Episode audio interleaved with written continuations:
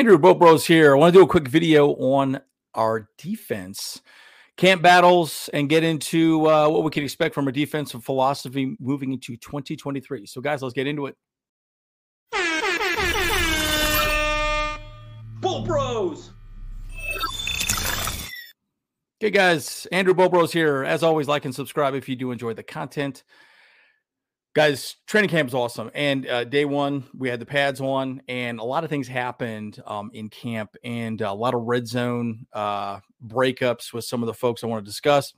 But i want to discuss really defensive philosophies moving forward why some of these camp battles matter right? I know we, we you know we could discuss who does what who breaks up what pass blah blah blah that's all fine and dandy but at the end of the day why do these these uh, battles matter? Well look like or dislike Brandon Staley, I know he's a pretty polarizing figure within the Charger community. I love the guy, right? You know, defensively minded, the man is a genius, right? I mean, he's really single handedly changed the way NFL defenses are run, right? He likes the two high safety look. That's a big part of what he does.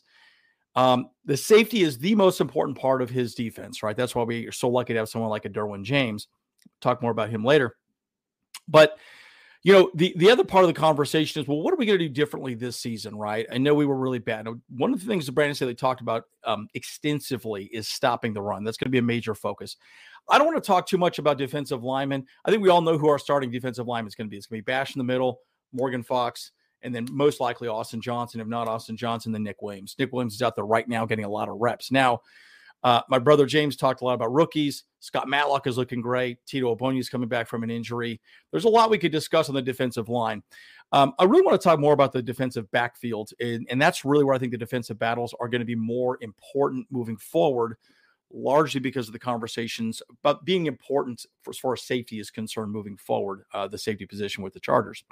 But I want to talk about this man right here as well, too, Derek Ansley. Derek Ansley um, as you guys know, I was not impressed with some of his initial comments around him becoming the defensive coordinator, right?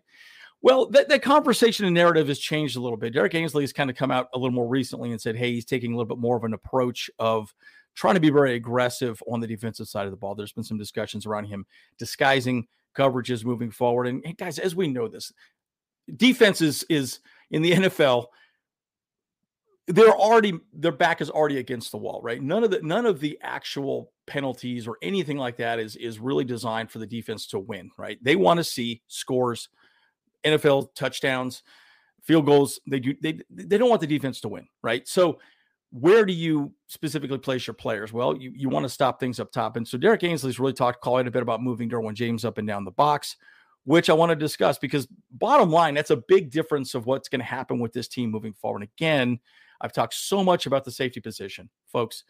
The safety position with Brandon Staley and Derek Ansley is is critical, right? Reading the defense, understanding what's happening. Are they splitting the safeties moving forward? Do you pick the right side or the left side? You stay in the middle. All these these decisions become so important because most of the time we all know that the defensive backs are really covering quarters, which is really a, kind of a hybrid zone man type of, of, of scheme. That's pretty much what Brandon Staley runs, I would say 75, 80% of the time, right? And a lot of nickel and a lot of dime. The nickel and dime is going to become very important moving forward. I'm going to discuss that specifically uh, quite a lot here. But as I do that, I want to talk about this man right here. Derwin James, by the way, God, how sick was this tackle?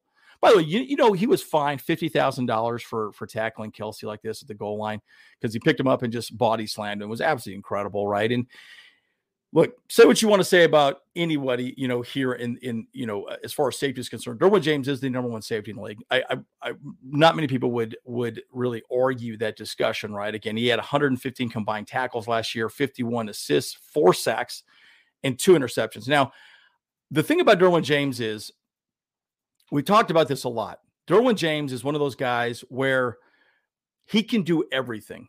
Brandon Staley talks about that constantly. The reason why the safety position is so important, the safety has to diagnose is it's a run plays, it's a screenplay, deep pass, deep threat, middle of the field. You have to have everything. He is the quarterback of the defense moving forward.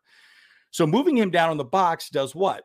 You leave a one high safety up top and you're exposed to a deep pass. And that's why Brandon Staley and really Derek Ansley talked about this quite a bit why they're so concerned about having another safety back there that can really make sure that nothing is really exposed. Again, big reason why I wanted John Johnson over here uh, to the Chargers because then we have a veteran safety back there that can read and diagnose better. He also knows Brandon Staley's defense. He was with him with the Rams. Whether that happens or not, we'll see. So the defensive back battle is really the conversation we have to discuss as far as really positions open for players to get, right?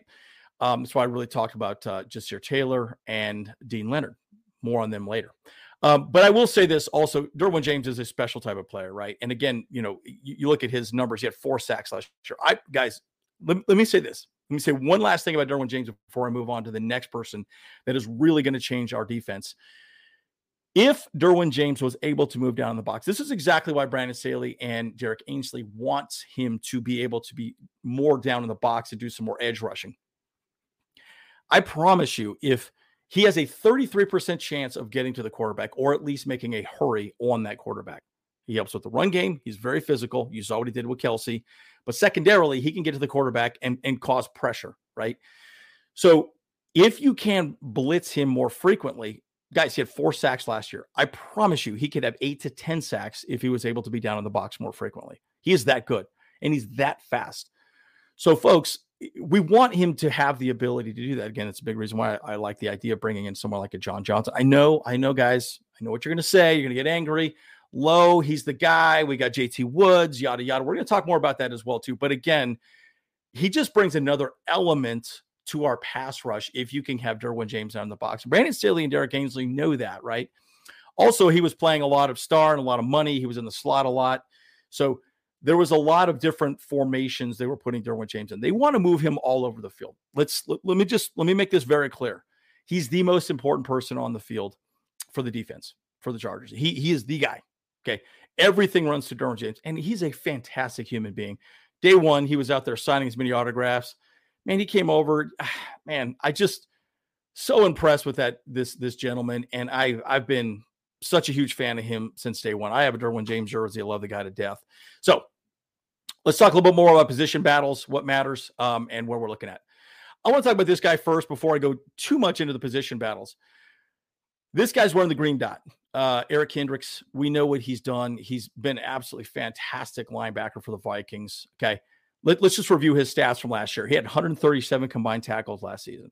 50 assists, one sack. Okay, you might say, wow, you know, that's not a whole lot. You know, I mean, 2021, he had five sacks. I do think he's going to blitz a little more this season as well. Um, so I think it, it, really depend on injuries moving forward, but I do think he'll have probably the opportunity to blitz quite a bit more uh, this next season. Last season, from what I could tell from the Vikings, he really didn't blitz a whole lot. He was pretty much in the middle. Very good at coverage, very good at managing people. And I'll, and I'll just give you a few quotes from some of the players, right? Derwin James has nothing but high praises on him. Uh, you know, I think Khalil Mack said he's got a calming presence. Um, he's definitely the right guy to be wearing the green dot for the Chargers this next season. I'm just excited to see what he can do. Having a veteran presence there, again, we have him for two years, so I'm excited to see what he can do moving forward. I think he's going to be a, an excellent, excellent middle linebacker for us. And guys, he stays healthy too, right? He plays a lot of football, right? He, he doesn't have a lot of injuries. He's, he's, he's you know, pretty good.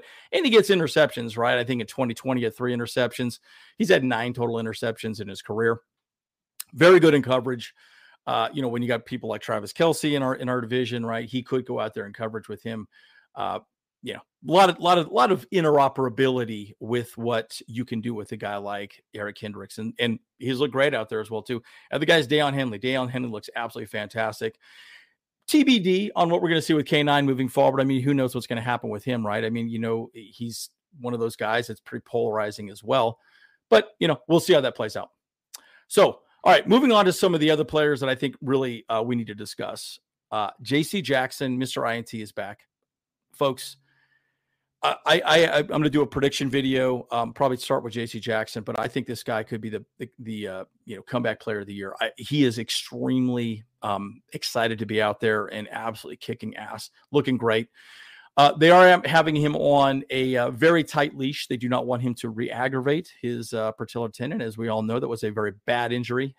so, so you know, Brandon Staley specifically talked about, hey, let's be very cautious with him, but he is looking fantastic in camp right now, folks. I mean, no joke. He is looking absolutely incredible. He's had a number number of pass breakups when we were there. Had a number of pass breakups on day one when the pads came on. So he's looking absolutely crisp, clean. Mr. INT is back. I'm excited to see him. Uh, they are going to bring him back gingerly, but I think he's understanding the system a little bit more again from Bill Belichick's system at the Patriots. Very different than you know that system that he runs over there compared to what, what Brandon Staley is really asking him to do.